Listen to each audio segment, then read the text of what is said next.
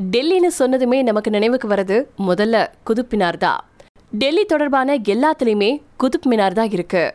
டெல்லி வரலாறு சுற்றுலா கையேடுகள் பாலிவுட் பாடல்கள் நகரின் வானிலை சித்தரிப்புகள்னு எங்கேயும் எதிலையும் குதுப் மினார் தான் டெல்லியின் அடையாளமே அதுதான். இந்தியாவில் அதிக சுற்றுலா பயணிகளை ஈர்க்கக்கூடிய நினைவு சின்னங்கள்ல இதுவும் ஒன்று ஆயினும் குதுப்பினாரோ அல்லது அதை சுத்தி இருக்கக்கூடிய மெஹ்ராலியோ சுற்றுப்பயணிகளால முழுசா புரிஞ்சு கொள்ளப்படல. அதனுடைய வரலாறு இப்ப வரைக்கும் பல பேருக்கு தெரியாது அப்படின்னு தான் வரலாற்று ஆசிரியர்கள் சில பேர் சொல்லியிருக்காங்க. குதுப் மினார். இந்த பேருக்கு பல அர்த்தங்கள் இருக்கு.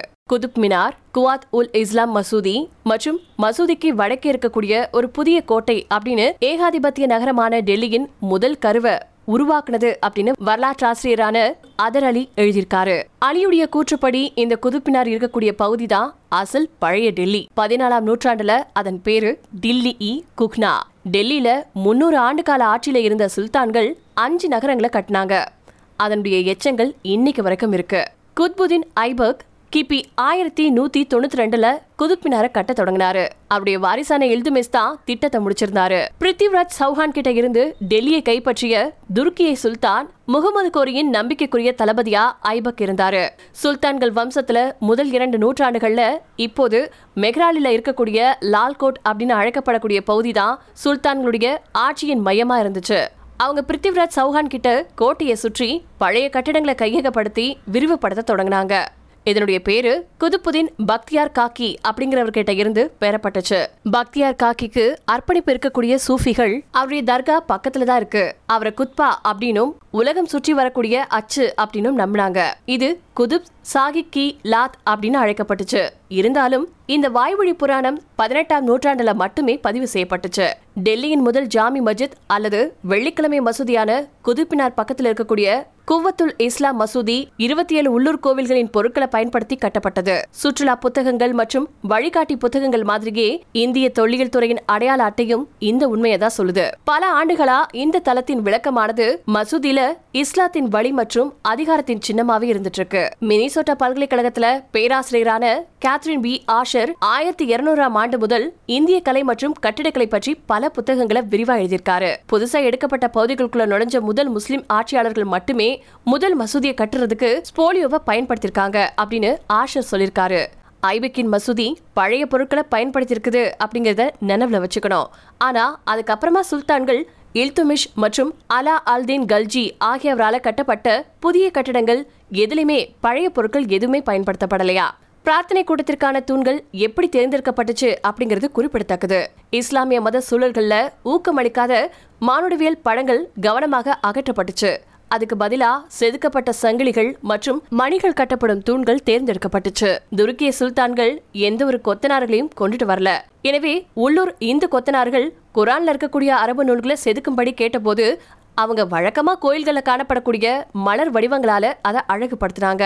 தில்லி பல்கலைக்கழகத்துல இடைக்கால வரலாற்றை கற்பிக்கக்கூடிய சுனில் குமார் குதுப் மாடர்ன் மெமரி அப்படிங்கிற தன்னுடைய கட்டுரையில இதை விளக்கமா சொல்லியிருக்காரு.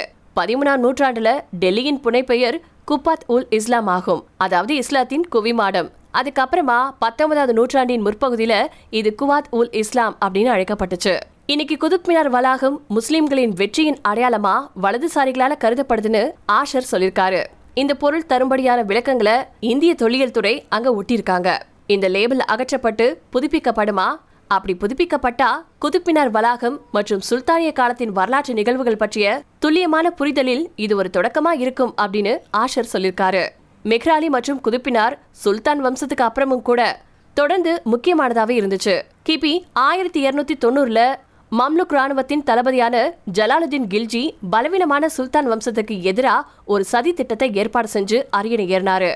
கில்ஜிகள் துருக்கிய இனத்தவர்கள். ஆனா அவங்க நீண்ட காலமா ஆப்கானிஸ்தான்ல தங்கி திருமணம் செஞ்சுக்கிட்டாங்க. ஆப்கானியர்கள் மற்றும் அவங்களுடைய பழக்க வழக்கங்களை ஏத்துக்கிட்டாங்க. ஜலாலுதீன் தன்னுடைய தலைநகரையும் அரண்மனையும் இன்னைக்கு மகாராணி பாக் பக்கத்துல இருக்கக்கூடிய கிலோகேரியில கட்டினாரு. அதுல எதுவுமே எஞ்சல. ஆறு வருஷத்துக்கு அப்புறமா ஆயிரத்தி எட்நூத்தி தொண்ணூத்தி ஆறுல அவர் தன்னுடைய மருமகனான அலாவுதீன் கில்ஜியால கங்கை கரையில கொல்லப்பட்டாரு.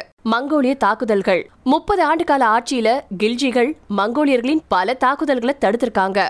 மங்கோலிய தாக்குதல்களின் அச்சுறுத்தல் அலாவுதீன நகரத்தை வலுப்படுத்தவும் தற்போதைய பசுமை பூங்கா ஹவுஸ் ஹாஸ் மற்றும் ஷாப்பர் ஜாட் ஆகியவற்றை கொண்ட சிறியில ஒரு புதிய தலைநகர கட்டவும் கட்டாயப்படுத்துச்சு. அரண்மனை மற்றும் ஹசார் சுடுன் அப்படின்னு அழைக்கப்படக்கூடிய ஒரு மண்டப கோட்டையும் நகரத்துல இருந்துச்சு.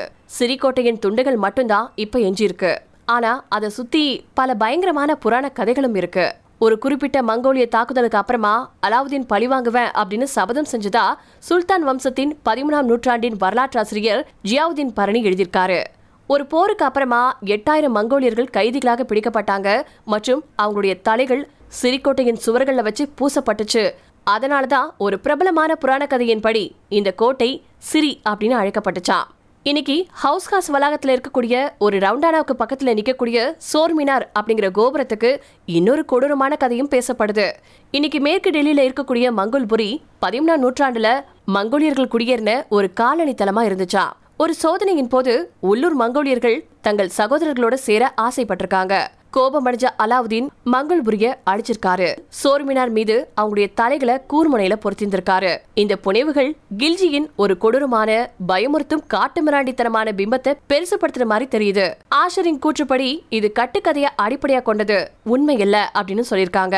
அலாவுதீனின் ராணுவ பிரச்சாரங்கள்ல கவனம் செலுத்துறது வருவாய் சீர்திருத்தங்கள் அல்லது சந்தையில விலை கட்டுப்பாட்டு நடவடிக்கைகளை அறிமுகப்படுத்துறது. இதுலலாம் அவருடைய பங்களிப்பு அதிகமா இருந்திருக்கு. இதை வரலாறு மறைக்க ட்ரை பண்ணிருக்கு. அவர் பல வெற்றிகளை செஞ்சிருக்காரு அவற்றின் ஒரு நல்ல ஒப்பந்தம் அமீர் குஸ்ருவின் நூல்களில் கொண்டாடப்பட்டிருக்கு. தனது அதிகாரத்தை காட்ட அவர் தன்னுடைய எதிரிகளின் கோவில்களை அழிச்சாரு.